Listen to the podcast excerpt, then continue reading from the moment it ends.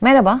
9 Ocak 2024 Karar TV'de Neden Nasıl programında Taha Yol'la beraberiz. Taha Bey merhaba. Merhaba. Benim için yılın ilk yayını geçen hafta e, Benim için de öyle, hepimiz için de öyle. Bizim programın ilk bizim pro yo siz e, Mustafa, Mustafa, Bey'le yaptık yaptınız. Ama sizinle ilk. Benimle ilk evet. E, hayırlı olsun diyelim. Sağ ol, Bakalım bu yıl neler getirecek, neler olacak. Şimdi e, aslında gündemde çok sıcak e, maddeler var ama ben bugünkü yazınızdan yola çıkarak e, Atatürk'ün Bursa Nutku artık en o efsanesi mi diyelim ne diyelim böyle bir şey var mıydı yok muydu neydi nasıldı ve niye şu anda gündemde? Üç gün önce de e, İyi Parti Malatya'da değil mi e, şey dağıttı Atatürk'ün Bursa Nutku diye kitapçıklar dağıttı falan. Nedir bu birazcık anlatabilir misiniz? Niye gündemde? Siz e, konuşmanızla e, anahtar kavramı verdiniz zaten, efsane. E, maalesef e, Türkiye bu eğitim düzeyiyle ilgili bir olay, ortalama eğitim seviyesiyle ilgili bir olay, gelişmişlik seviyesiyle falan ilgili bir olay. E, Türkiye efsanelerin kavgasını yapan ama reel sorunlara, rasyonel çözümler getirmeyi e, çok da e, beceremeyen bir toplum. O yüzden simgeler, efsaneler, mitler, e, kutsal ya da yüce, ulu e, kavramlar uğruna çok kavga yapıyoruz. Hatta birbirimizi öldürdük. E, 1970'lerdeki e, talebe hareketlerini düşünün. E, çok vahim Sivas, Çorum, e, Maraş e, olaylarını düşünün.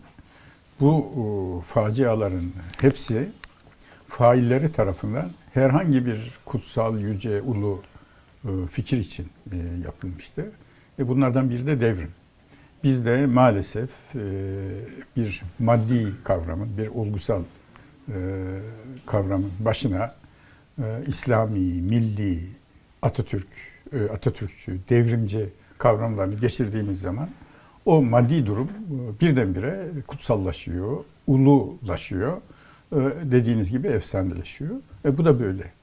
Yani gençleri taşla, sopayla, silahla mücadeleye e, çağırmak e, bu yıllarca Atatürk böyle diyor diye e, Atatürk'ün e, karizmasına sığınarak işin başına Atatürk dersek anayasa, kanun, ceza kanunu, e, işte meşru hukuki otorite falan bunların önemi yokmuş gibi yapıldı. E, maalesef e, Atatürk'ün Bursa Nutku da böyle. Bunun gerçek mi yoksa tamamen uydurma mı olduğu tarihçilerin tartışabileceği bir olay. Hı hı. Fakat politikacılar işin bu tarafında değiller. Politikacıların yaptığı bu kavramı eylem için kullanabilmek. Hatta öyle ki 1960'lı yıllarda 27 Mayıs devrimi yetmedi. Daha ileri devrimler lazım diyerek bir taraftan orduda cuntalaşmalar, bir taraftan gençlik arasında silahlı hareketlere varan örgütlenmeler ortaya çıktığında bunun dayanaklarından birisi Atatürk'ün Bursa Nutku denilen metinde. O metin aslında tabii hani birazcık da nereden çıktığını da siz bugün yazınızda anlatmışsınız ama ben burada da rica edeyim sizden. Yani aslında o konuşmayı aktaran bir gazeteci muhtemelen de mealen 14 yıl sonra 14 yıl sonra bir gazeteci aslında ekrana da verebiliriz o konuşma iddia edilen konuşmanın o bölümünü. o olayda olayı da biraz anlatabilir misiniz? Yani Anlatayım. hakikaten nedir? Ee, anlatayım.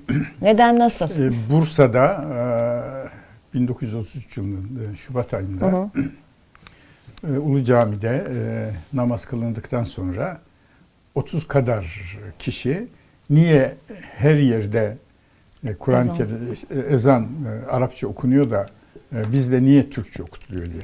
İletişimin, medyanın o vakit ne kadar e, yetersiz olduğunu düşünelim o çağın şartlarında. İnternet yok, yok radyo belki e, dinlenilmedi.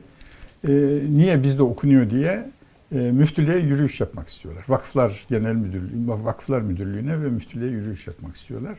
Yolda giderken bunlara e, katılmalar oluyor.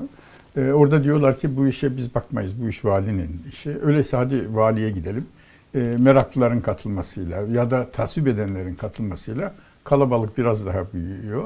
Vilayete gidiyorlar. E, bakıyorlar ki vali yok. vali belki öğle aralığı olduğu için e, evinde valinin gelmesini e, oturup bekliyorlar.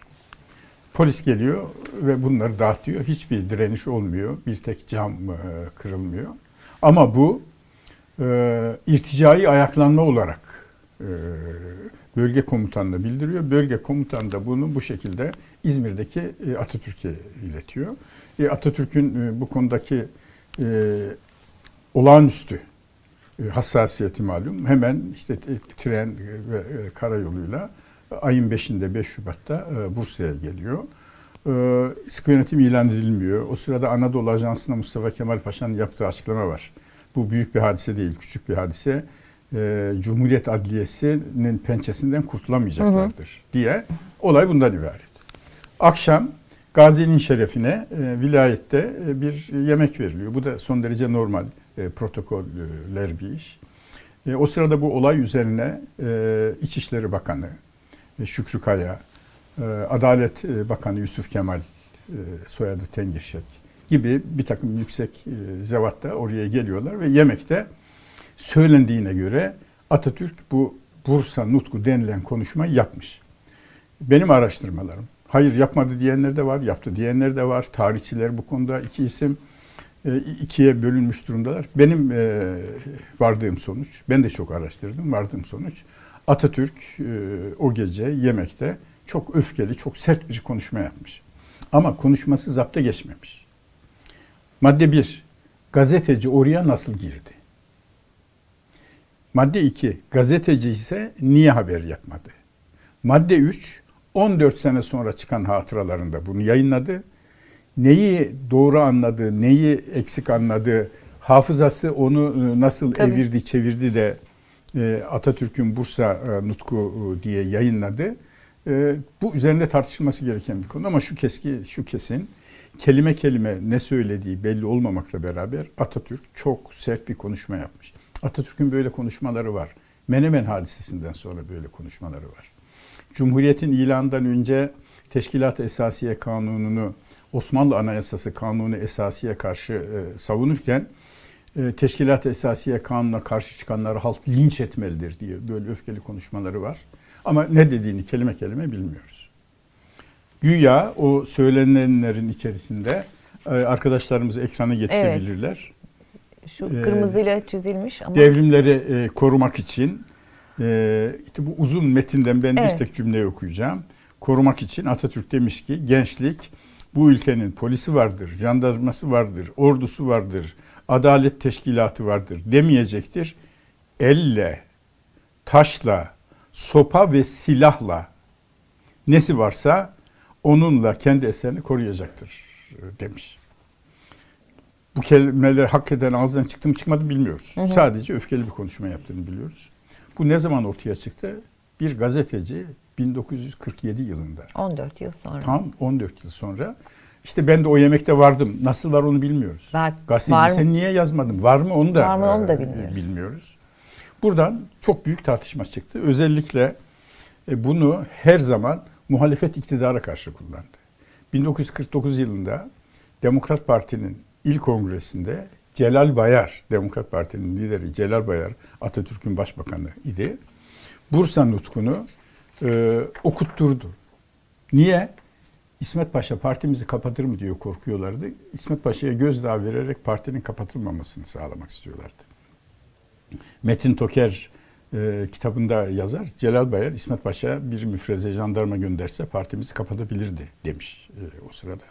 Muhtemelendir ki işte biz de böyle direniriz. Ha bak Atatürk bile böyle dedi mesajını vermek için e, milli şefe böyle kullandı. Sonra üzerinde fazla durulmadı.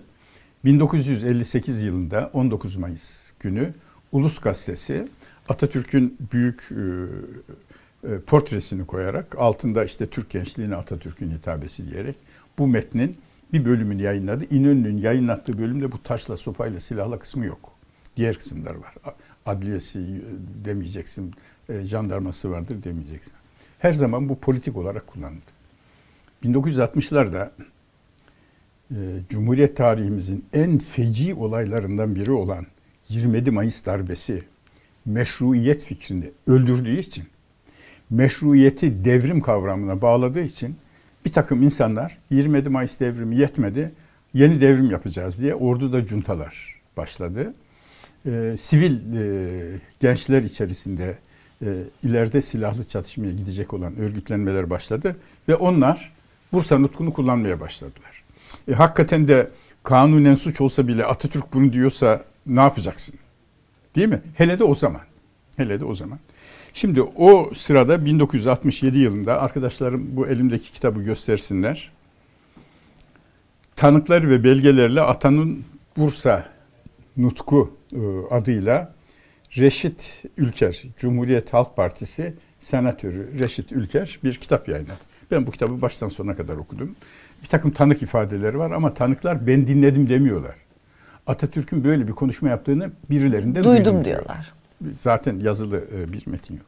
Sonra mühim olan bu kitabın ikinci baskısı. Arkadaşlar da onu ekrana getirsinler.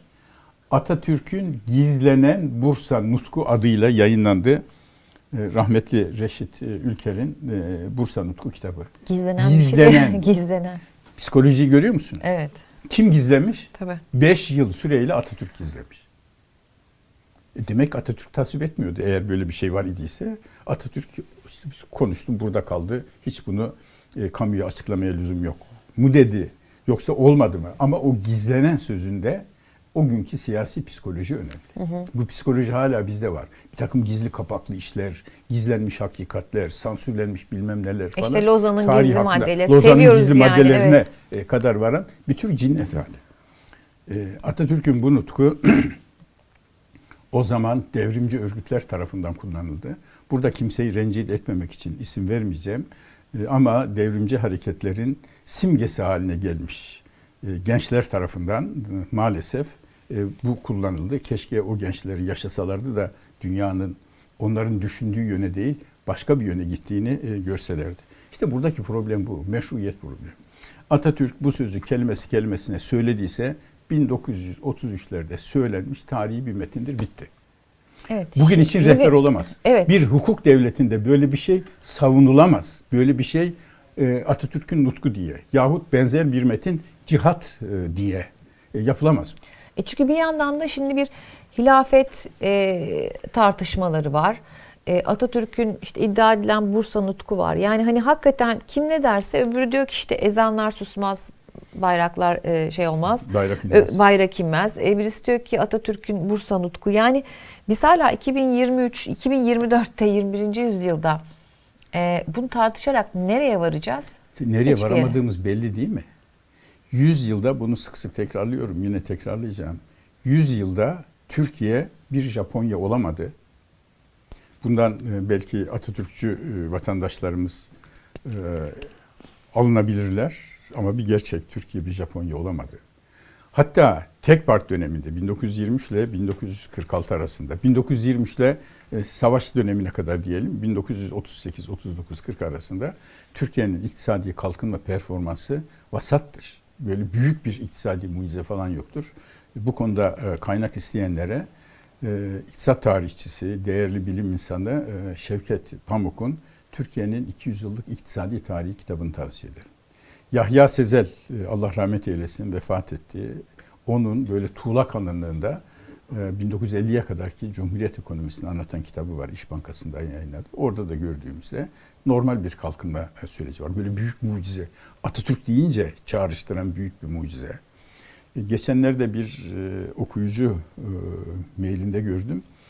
Diyor ki e, bana tarih e, öğreterek diyor ki hilafet zamanında biz dünyaya hakim olduk. Ondan sonra şimdi az gelişmiş ülke olduk. Bunu görmüyor musunuz diyor.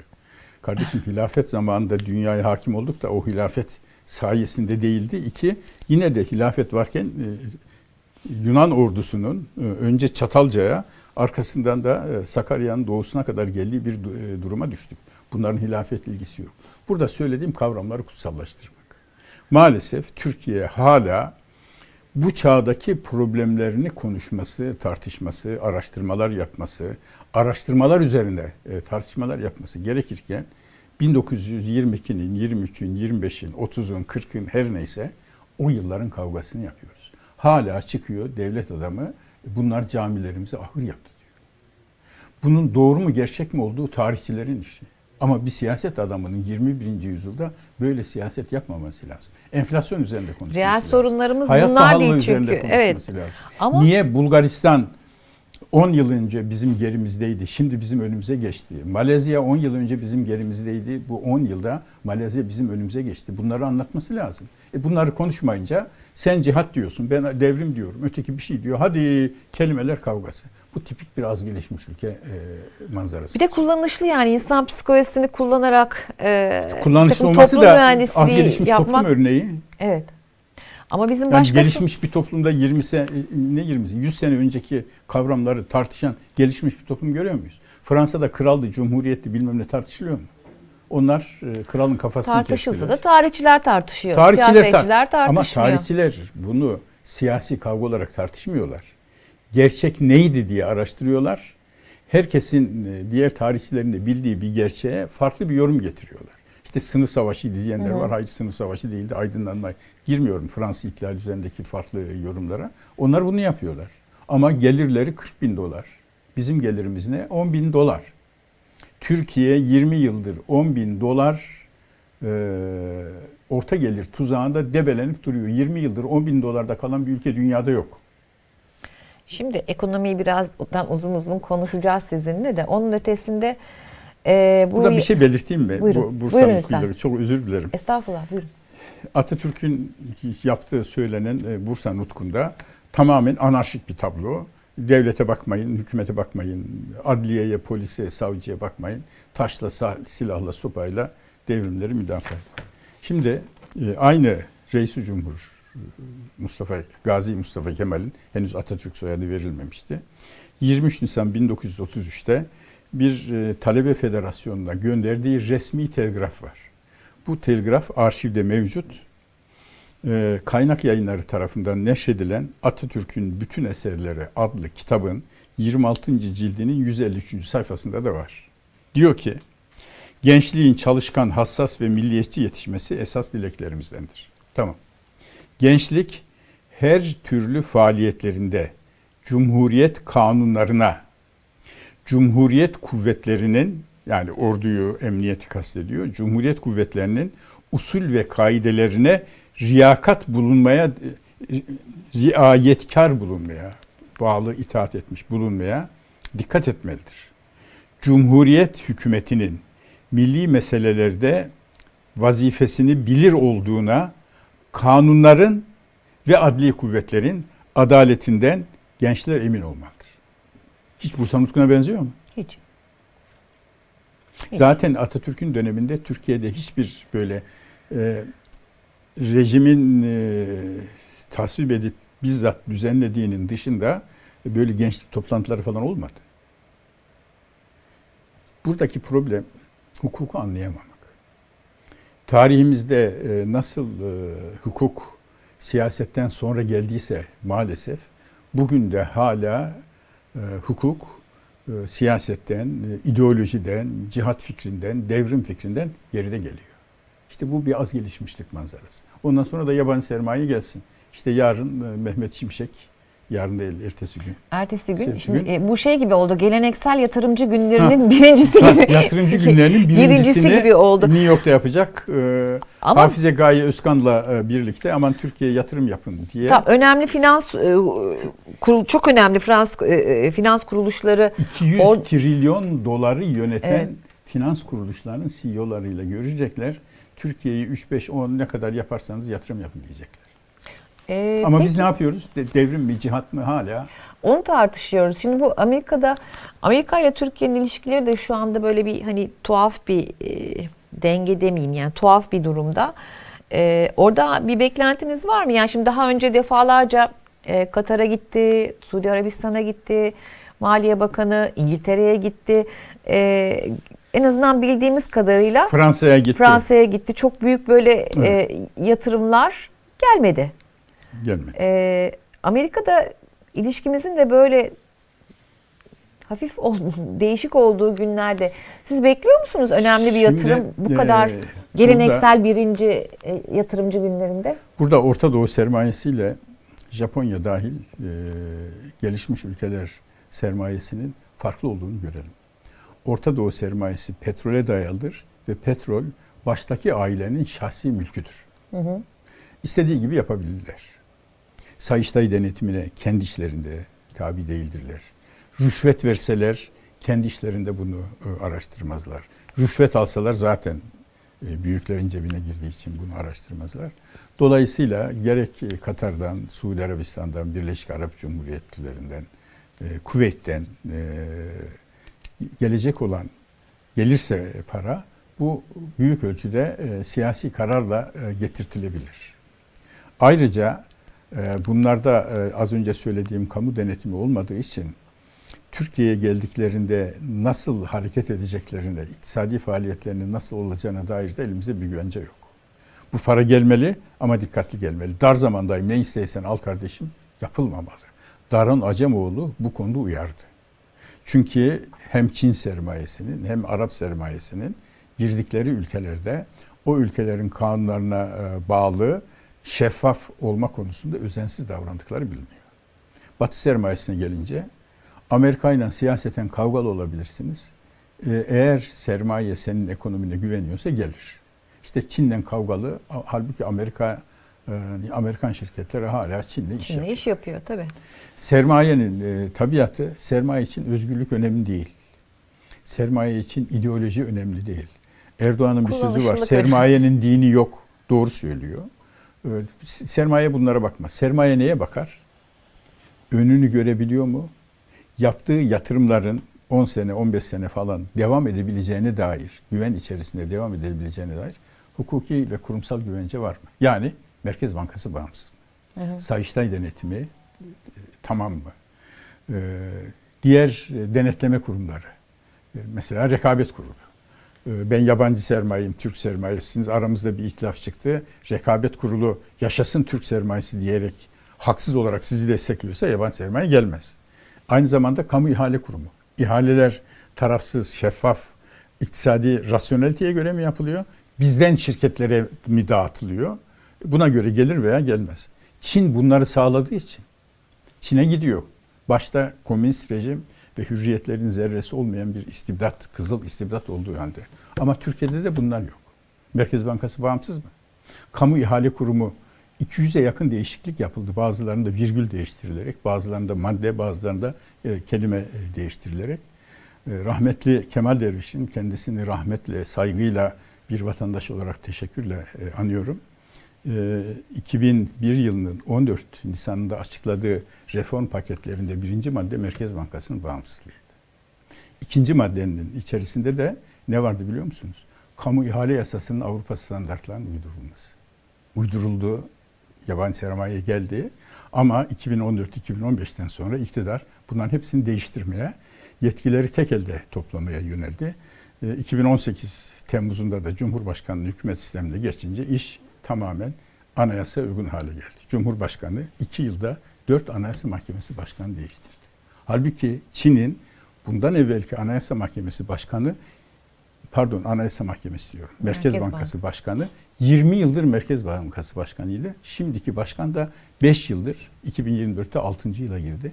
Başkanlığa devam ediyor. İşte yatırımcı buna benziyor, bakıyor. Türkiye'ye 50 milyon dolar yatırım yapacaksınız. Yahut 50 milyar dolar yatırım yapacaksınız. Bunlar büyük para. Onlar için de büyük para, bizim için de büyük para. Adam bakıyor. Bu paranın başına bir iş gelir mi gelmez mi? Bu para dünyanın güvenli bir ülkesine yatırdıysam nasıl işlerse burada da öyle işler mi? Vergisine bakıyor, mahkemesine e, bakıyor, Merkez Bankası'na bakıyor. İktisat politikalarının güvenilir mi? 3 ayda 5 ayda bir değişir mi olduğuna bakıyor. Ona göre geliyor veya gelmiyor. Türkiye'ye de 10 yıldır, 7-8 yıldır gelmiyor. Bundan Gelmiyor. dolayı gelmiyor. E zaten bir taraftan da şöyle bir şey var. Hani ekonomimizin durumunda kredi kartı borçları %158 artmış. Şimdi notlarıma bakıyorum. 1.1 trilyon lirayı aşmış. Çok büyük bir paradan bahsediyoruz. Muafi İlmez de geçen e, ki bir yazısında Evet. e, Arturo Kur'un sefalet endeksi e, kavramına da gönderme Cumhurbaşkanlığı yaparak hükümet sistemi sefalet getirdi diye e, yazdı. diye bir yazı Rakamlar yazdı. vererek, evet. rakamlar vererek gerçekten hani e, sefalet endeksinde de bayağı bir e, gerilerdeyiz aslında reel sorunlarımızda e, bunlar. Yani yatırımcı Amerika'dan yatırım gelip gelmeyeceği şu anda e, çarşıya pazara giden insanın çok da umurunda değil. E, sadece işçilere ne kadar zam yapılacak, işçi emeklilerine, memur emeklileriyle eşitlenecek mi falan. Yani aslında insanların şu anda çok daha sıcak gündemleri ve sıcak ihtiyaçları var. E, ama yani hani bir vadede de böyle bir şey pek göremiyoruz. Bir yandan da aslında Amerika demişken e, bir de büyükelçi bekliyoruz değil mi? Washington büyükelçisi e, Yaşar'dan emekli oluyor. O da tartışılıyor yani kim gelecek, ne olacak. Şimdi aslında o da bir tuhaf bir durum yani. Hani niye tartışıyorsak büyükelçinin kim olacağını. Yani her ülkede e, önemli bir devlete kimin atanacağı az çok merak konusu olabilir ama e, bizdeki e, merak e, bu tür atamalarda e, kriterden evet. ziyade başka şeylere dikkat edildiği için Washington'a nasıl biri e, atanacak? Kariyer ataması mı, siyasi evet, bir atama mı diye böyle bir siyasi, e, evet. şeyimiz var. Şimdi e, bir yandan siz dediniz ya hani e, yatırımcı şuna da bakar e, para güvende mi diye. E, en sevdiğiniz konuya gelelim, hukuk konusuna gelelim. Ee, Anayasa Mahkemesi'nin hak ihlali kararını, Can Atalay ile ilgili hak ihlali kararını Yargıtay 13. 3. daire. Niye ben 13 diyorum bilmiyorum. Sürekli olarak 13 diyorum. 13. Ağır Ceza evet, alışkanlığından geliyor. Herhalde ondan.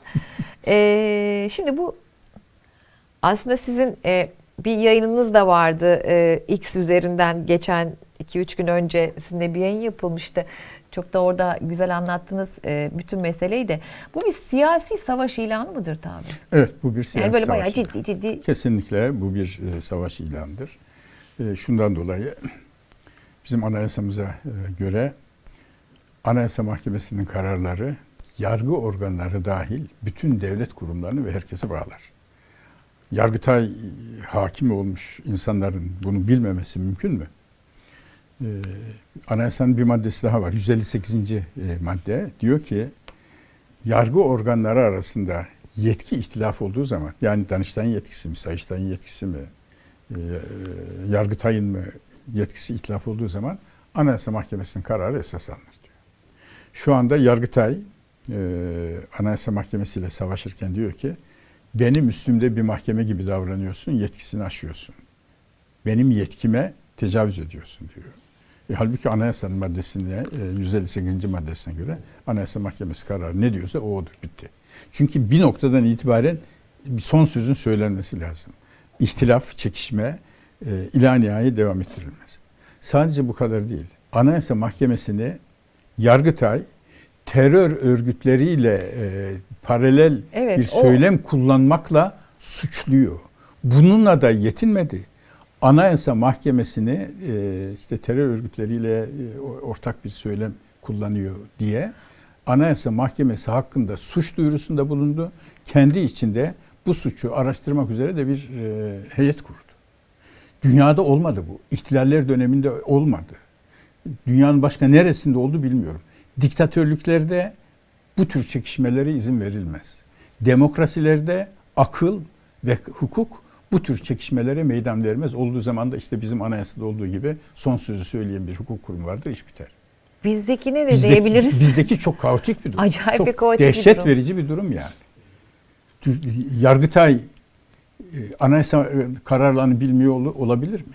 Dahası bu sene Temmuz ayında Yargıtay'ın kendisi, üçüncü dairenin kendisi bir karar verdi. Anayasa Mahkemesi'nin kararları Yargıtay daireleri de dahil bütün kamu kurumlarını bağlar diyor. Üç ay önce bağlar diyorsun. Üç ay sonra hayır bağlamaz. Ee, sen e, teröristlerle beraber hareket ediyor diyorsun. Bu siyasetten başka nedir bu? Evet ve yani hani özellikle Devlet ayrıca, Bahçeli'nin Anayasa ayrıca, Mahkemesi'ne zaten... Enis Berberoğlu davasında ve e, Gergerlioğlu davasında Yargıtay tutukluluğun devamına karar verdi. Anayasa Mahkemesi bunlar seçilmiş insanlardır. Seçme ve seçilme hakkı tutukluluk halinde ihlal edilmiş olur diyerek bırakılmasına karar verdi. Ne oldu? Yargıtay uydu. Şimdi niye uymuyorsun?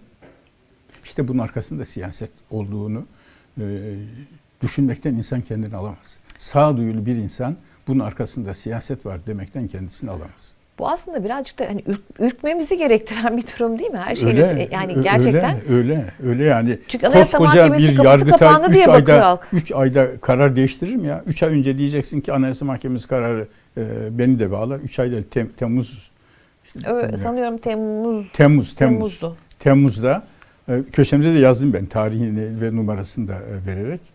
E, Şimdi hayır değil. Sebeplerden birisi Gezi. Gezi üzerinde e, Gezi'de hiç kimseyi mahkum edecek hukuken geçerli bir delil yok.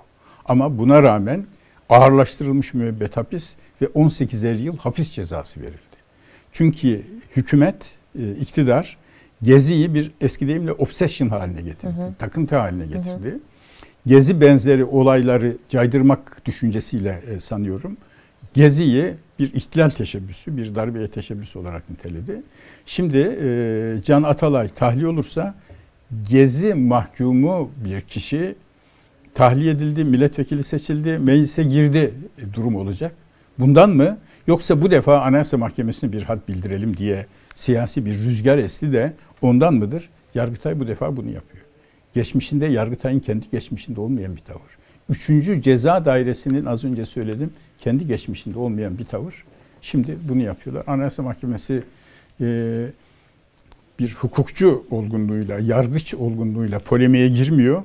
Kararlarını e, yazıyor. Kararlarının içerisinde anayasanın hangi maddesine dayandıklarını, Anayasa Mahkemesi'nin hangi iştihatlarına, Yargıtay'ın hangi iştihatlarına, Avrupa İnsan Hakları Mahkemesi'nin hangi iştihatlarına dayandıklarını yazıyor.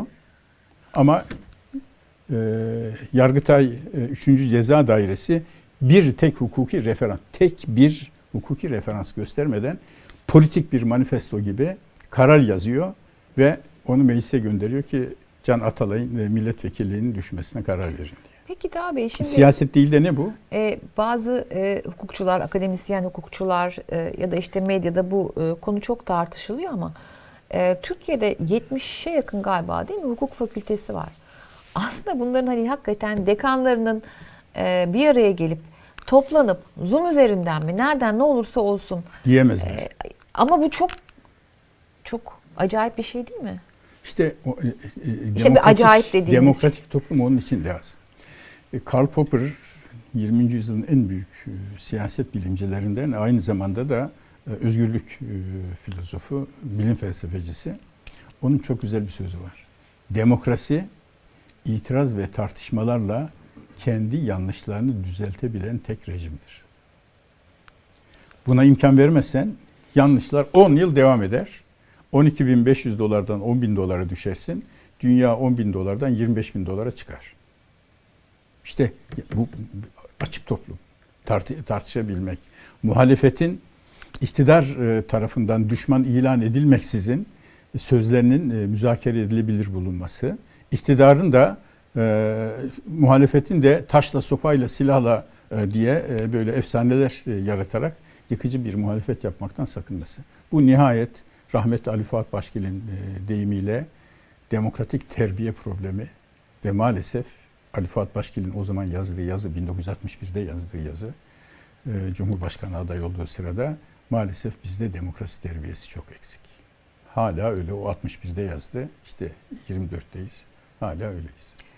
Bir yandan da şimdi e, 14 Ocak'ta pazar günü e, Ankara'da CHP'nin e, anayasaya saygı mitingi var. E, yani hani e, muhtemelen de kalabalıkta olabileceğini düşünüyoruz ama İyi Parti e, dün bu mitinge katılmayacağını açıkladı. Tip katılacak bildiğim kadarıyla. Yani şu an en, azından e, şu ana kadar öyle sonrasında değiştirmiş. Şimdi İyi Parti'nin bu mitinge katılmamasının altında e, yani CHP'ye mesafe koymak istemesi mi?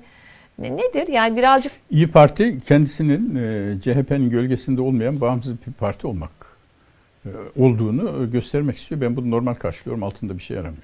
Hı hı. Mitinge katılmayabilir. Benim İyi Parti'yi eleştireceğim e, konu Ankara ve İstanbul belediyeleri seçiminde bu iki şehre mahsus olmak üzere e, bir e, işbirliği gel- geliştirmeli. Onun dışındaki şehirlerde istediği kadar girsin. Bu iki e, şehir Ankara e, ve İstanbul Türkiye'de demokrasinin denetim ve denge mekanizmasının gerçekleşmesi veya e, gerçekleşmemesi bakımından son derece önemli simgesel değerler. Çünkü denetlenemeyen bir iktidarın Türkiye'yi nereye getirdiğini gördük 10 yılda. Aynı şekilde ülkeyi yönetemeyen koalisyon iktidarlarının da Türkiye'yi 10 yılda yani 1990'dan 2001'e kadar nereye getirdiğini de gördük. Öyleyse denetlenemeyecek kadar güçlü iktidarlarda, e, ülkeyi yönetemeyecek kadar güçsüz iktidarlarda da Türkiye'ye zarar veriyor. Bunun yolu denetleyen, yöneten demokrasi. Ben o bakımdan Ankara ve İstanbul belediye seçimlerini fevkalade önemli buluyorum. E, İyi Parti kendi kimliğini e, göstermek üzere CHP'nin de dışında muhalifler için bir seçenek olduğunu daha gür sesle, daha parlak ifadelerle göstermek üzere işbirliğinden çekilmesini doğru buluyorum. Ama Ankara ve İstanbul bağlamında yanlış buluyorum. Ee, bir o zaman yerel seçime gelelim. İstanbul adayı belli e, AK Parti'nin Murat Kurum. Eski Çevre Şehircilik ve e, İklim Değişikliği Bakanı. E, Ekrem İmamoğlu da güçlü bir figür biliyoruz İstanbul'da. Nasıl yorumluyorsunuz? Ne dersiniz? Doğru bir aday mı AK Parti'ninki? E, Ekrem İmamoğlu'nun şansı Ekrem ne ya da Murat Kurum'un şansı ne? Ekrem İmamoğlu'nun e, adayla şüp- sürpriz değil, e, Evet. bekleniyordu. Hatta istese Cumhuriyet Halk Partisi Genel Başkanı da olabilirdi. Fakat o vakit İstanbul'u terk etmiş e, olmak gibi ağır bir e, eleştiri altında kalırdı. İstanbul Belediye Başkanlığı tercih etti. E, karizmatik e, bir isim. E, Murat Kurum teknokrat e, bir isim. E, Böyle kitleleri coşturacak hitabeti falan e, olmayan bir isim. Hangisi daha şanslı için sözü erken. Çünkü bir, diğer partilerin tavırları henüz belli olmadı. Diğer partilerin adayları belli olmadı. Bu özellikle İmamoğlu için önemli. Çünkü diğer sağ partiler karizmasız, etkisiz adaylar gösterirse bu İmamoğlu'nun lehine. Ama onlar da böyle karizmatik, etkili adaylar gösterirse onların sağdan alacakları oylar e, İmamoğlu'nun aleyhine. Bunlar belli olmadığı için e, şu güçlü, şu şanslı e, diye bir tahminde bulunmak yanlış. Yalnız şu benim dikkatimi çekiyor. Erdoğan'da son zamanlarda teknokrasiye bir yöneliş var. Erdoğan bir taraftan siyaseti kendi elinde tutarken, bu siyasi gücü kendi elinde tutması, siyasi gücü kimseyle paylaşmaması anlamına gelir ve onun kişiliğine uygun e, bir tavır. Ama bir başka e, açıdan baktığında teknokrat isimlerle Erdoğan'ın temsil ettiği ideolojiye, siyasete karşı olanların da oylarını almak istiyor. Şimdi Murat e, Kurum yerine böyle Türkiye'deki seküler kesimi ürgüte, ürgüten bir isim koysaydı şansı Murat e, Kurum kadar olmazdı. Erdoğan toplumdaki kutuplaşmayı görüyor. Bunu kendi şahsıyla e, devam ettiriyor. Ama e, bu kutuplaşmaya karşı olan nötr diyelim çevrelerden de oy almak için teknokrat isimleri ileri sürüyor. Nitekim Süleyman Soylu'ya bakın. Yani ağzıma gelen sözleri söylemiyorum. Kendimi kontrol Durduğunuzun ediyorum. farkındayım. E, evet. E, bir de şimdi hepimizin takdirle karşıladığı bugünkü İçişleri Bakanı Yerlikaya'ya bakın. Dün ondan siyaset yaptı. İşte Süleyman Soylu ikinci adam mı, e, Özal'dan sonra pardon e, Erdoğan'dan sonra o mu olacak, bu mu olacak falan. Yok çekil kenara. Şimdi teknokrat bir isim. Bu uzun vadede ne sonuç verecek onu ancak yaşayarak görebiliriz. Şimdi Taha Bey aslında bugünün gündeminin son maddesi olarak e, şunu konuşmak isterim sizinle. 2024'te e, Türkiye değil dünyada bir demokrasi sınavı verecek. 70 ülkede Evet. yaklaşık galiba 2 milyar kişi e, sandığa gidecek ki e, işte Rusya ve e, Amerika Birleşik Devletleri de herhalde en Evet. öne çıkan e, Hindistan var. Yani çok 70 ülke yani çok ciddi bir şey. E, şimdi aslında bu bu yıla bakarak ve bu seçimlere bakarak hakikaten dünyanın da bir nereye gittiğini, e, hangi eğilimlerin e, Kesinlikle. öne çıktığını görmek mümkün. Çünkü e, 70 ülke ama bir şekilde bizi de bağlayan o bir rüzgar var ve o rüzgar e, O rüzgar her popülizm ülke- rüzgarı. popülizm rüzgarı Otoriter popülizm ve rüzgarı. her ülkeyi de etkileyen e, bir rüzgar olacak. E, bu seçimlerle ilgili e, siz mesela ne bekliyorsunuz? Rusya'da bir değişim olma olasılığı Hayır. hayır. yok. Sorarken bile Ya, gülüyorsun. Gülüyorum besbelli yani. çünkü yok yani hani. Bir şey. E, ama Amerika biraz enteresan olabilir. E, Amerika'da Biden e, çok e, dirayetsiz, e, çok e, beceriksiz, e, zeka pırıltısı olmayan bir adam olarak çıktı. evet. Tam bir e, hayal kırıklığı. keşke Obama tekrar aday olabilirdi. Keşke Obama e, olsaymış. Üçüncü yani kez Obama'yı da çok övdüğümden e, falan dolayı Değil, evet. Yani Obama bir Kennedy değil, bir Abraham Lincoln değil ama hiç olmasa bu kadar aciz e, birisi değildi. E, onun, onun için e, Amerika e, emsal olarak bakılabilecek bir ülke değil. Zira Trump geldi. Trump'ın e, kişilik olarak, siyaset anlayışı olarak Putin'den hiçbir farkı yok. E, Macaristan'ın e, seçilmiş e, otokratı Orban'dan hiçbir farkı yok. Ama Amerika'da kurumlar çok güçlü olduğu için gücü bir şeye yetmedi. Yetmedi. Evet. Amerikan e, Anayasa Mahkemesi'ne söz geçiremedi. Trump'ın e, konuşması var.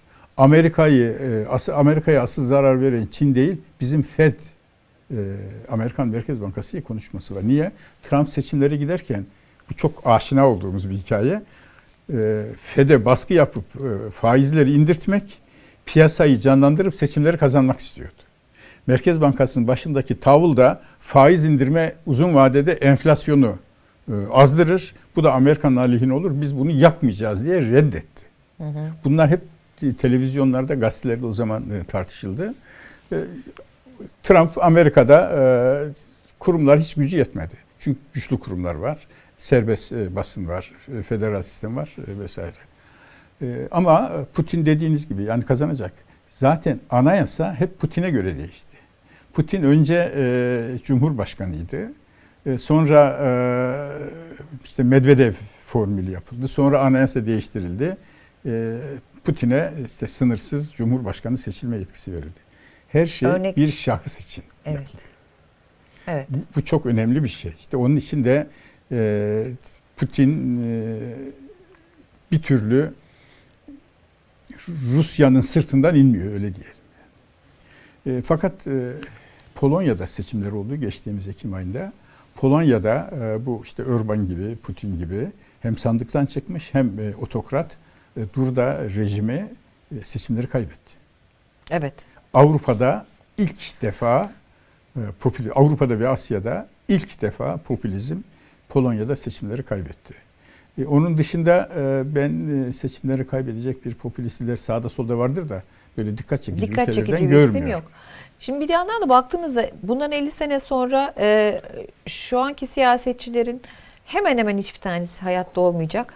Bizler de hayatta olmayacağız. Ama bazı şeyler devam edecek. E, Daron Acemoğlu'nun yeni bir kitabı var. E, gördünüz mü? Teknoloji ve ya- yanlış söylemeyeyim. İktidar, İktidar ve ve teknoloji, teknoloji. bin yıllık mücadele diye. Okuyorum o kitabı. Okuyor musunuz? Ee, ben henüz almadım ama yani gerçekten de e, çok büyük bir merakla okuyacağım. Ee, orada da aslında teknoloji ve siyasetin nasıl içecek, yapay zeka bilmem ne. Aslında bunları konuşmak gerekiyor. Gerçekten 30 yıl sonra bile şu anki siyasetçilerin hiçbir tanesini konuşmuyor olacağız belki. Biz konuşmuyor olacağız da zaten. Bizim yerimizde burada oturan insanlar konuşmuyor olacak. Yani biz e, 21. yüzyılda yapay zeka yapay zekayı kaçırdık. Teknolojiyi zaten kaçırdık. Genç nüfusu da kaçırdı. Ay'a gidemedik. Halbuki 2023'te gidecektik. Gidemedik. Ee, genç nüfusu kaçırdık.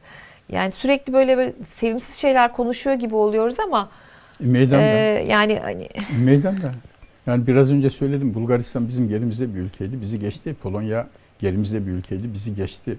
Malezya bizim gerimizdeki bir ülkeydi. Bu 10 yıl içinde bizi geçti. Bunların hepsi fert başına milli geliri 10 bin doların üzerine çıkmış. Ama daha önce 7 bin dolar civarında olan ülkelerdi. Biz 12 bin dolardan 10 yıl içerisinde 10 bin dolara e, düştük. Endonezya çok iyi bir dinamizm halinde. Çok sevinçle izliyorum Endonezya'daki gelişmeleri. 3 bin dolardan başladı. E, Şimdi 7 bin 8 bin e, dolara doğru geliyor. Devam ettirecek mi? E, kaç bilmiyorum. milyar nüfusta Hindistan bile bir Hindistan, sürü sorun tabii, oldu. tabii, yani tabii. Hindistan şu anda hani e, özellikle teknolojideki e, gelişmeleri kullanmasıyla e, Hindistan, ciddi bir e, yükselişte. Amerika- Amerikan şirketlerinin e, yazılımlarını e, yapmak suretiyle 30-40 milyar dolar ithalat e, şey ihracat yapmış gibi para kazanıyor. E, tabii e, bizdeki tabela üniversiteleriyle olmaz. Biraz önce söylediniz. E, Adalet Bakanı Abdülhamit Gül e, yani reform yapmaya çalışan hukuka saygısı olan biriydi. Keşke devam etseydi. Onun sözü var. Bazı hukuk fakülteleri var ki diyor tabelaların altından geçerken utanıyor. İyi, çok Niye? yanlış İçeride değil. göstermelik bir tane profesör işte şehirdeki avukat bilmem ne dersi veriyor. Ya Bu tür Tabii fakülteleri. yani şimdi aslında hani hiç aklımda olmayan bir konu ama siz böyle söyleyince bana bir tıp fakültesindeki bir profesörün e, geçen günkü açıklaması MS hastalığıyla ilgili. Yani hani Evet. e, bazı şeyleri bu kadar da yani karıştırmamak O, gerekiyor. o çok önemliydi. Ee, Çok önemliydi. Bu çok- üniversitemizdeki e, o üniversitede çok ciddi bilim adamları da var. Onu da belirteyim. İsim zikretmeye gerek yok. O profesör e, MS hastalığının Allah'ın bir cezası veya mükafatı olabileceğini e, söylüyor. Allah'ın niye cezası olabilir? E, kötü adam biliyorsak cezalandırdı. İyi adam biliyorsak e, Allah ona rahmet e, bağışlıyor falan. Ama bu çok Şimdi böyle insanlar böyle düşünebilirler. Böyle bir düşünceyi ben eleştirmem. Fakat bilime zararı şu. MS'in sebebi e, Allah'ın insanları e, cezalandırması veya mükafatlandırması diyerek bulunamaz. Çünkü o zaman duadan başka yapacağın hiçbir şey yok. Yani bir hastalık hastalıkları yeryüzüne Allah yaratmıştır, öyle bir nizam kurmuştur. Bu işin külli tarafı. Ama biz somutunu düşündüğümüzde herhangi bir e, hastalığı mükafat diye veya ceza diye Allah veriyorsa tedavisi de mümkün değil. E, o doktora tek giden dua. bir MS hastasını düşünün. Şimdi ne diyecek? Ne ne diyecek? Allah'tan geldi yapacak da bir şey yok. Hadi güle güle mi diyecek? Yani bu mesela bu o beni gerçekten çok ürküttü. Çok çok ben de ondan Çok fevkalade e, rahatsız oldum. E, bu işin e, temeli aşağı yukarı 9. 10. yüzyılda İslam dünyasındaki muazzam ve muhteşem bir tartışmaya dayanır. İyilikler ve kötülükler külli olarak Allah tarafından yaratılmıştır. Yani Allah mikrop olan bir hayat yaşatmasaydı mikrop olmayacak. Ama mikrop e, sana niye etki et- et- ediyor da bana etki etmiyor? Bu tıbbın e, konusu. Ee, orada irade-i cüziye, irade-i külliye falan gibi felsefi problemler var ama e, bütün bunların hepsi unutulduğu için e, maalesef bugün bir tıp profesörü böyle diyor. Hatta bir profesör çıktı. e, insanların okur yazar olmasından çok üzülüyorum çünkü işte değerlerini kaybediyorlar falan diye hatırlıyorsunuz. Evet, çok iyi Cehaleti hatırlıyorum. bir e, Çok iyi e, hatırlıyorum. yapmıştı. E, Böyle bir e, ülke. E, Türkiye'deki hukuk fakültelerinden rakamı şimdi hatırlamıyorum. Ee, Saygın e, anayasa profesörlerimizden Kemal Gözler e, yazmıştı. Hukuk fakültelerinin e, büyükçe e, bir kısmının dekanı ilahiyatçı. Evet. Peki ilahiyat fakültelerinin dekanlarının içerisinde hukukçu, mühendis, mimar, kimyacı var mı? Yok. Olmaz. Onun için Hiç olmazsa bilimi bırak ya. gibi Anayasa Mahkemesi'nin kararı ve Yargıtay'ın yorumuna karşı bu üniversitelerden ses çıkmıyor ne yazık ki. Evet abi bu haftayı da bitirdik. Ee, Gelecek hafta inşallah iyi konular buluruz diyelim. Valla yani tabii ama eh, inşallah kim bilir belki de mucizeler olabilir hayatta değil mi? Çok teşekkür ediyoruz izlediğiniz için. Ee, neden nasıldan bugünlük bu kadar. Bu haftalık hoşçakalın diyelim. Evet, ben de e, hayırlı hafta sonları diliyorum. Gelecek hafta buluşmak üzere. İyi günler.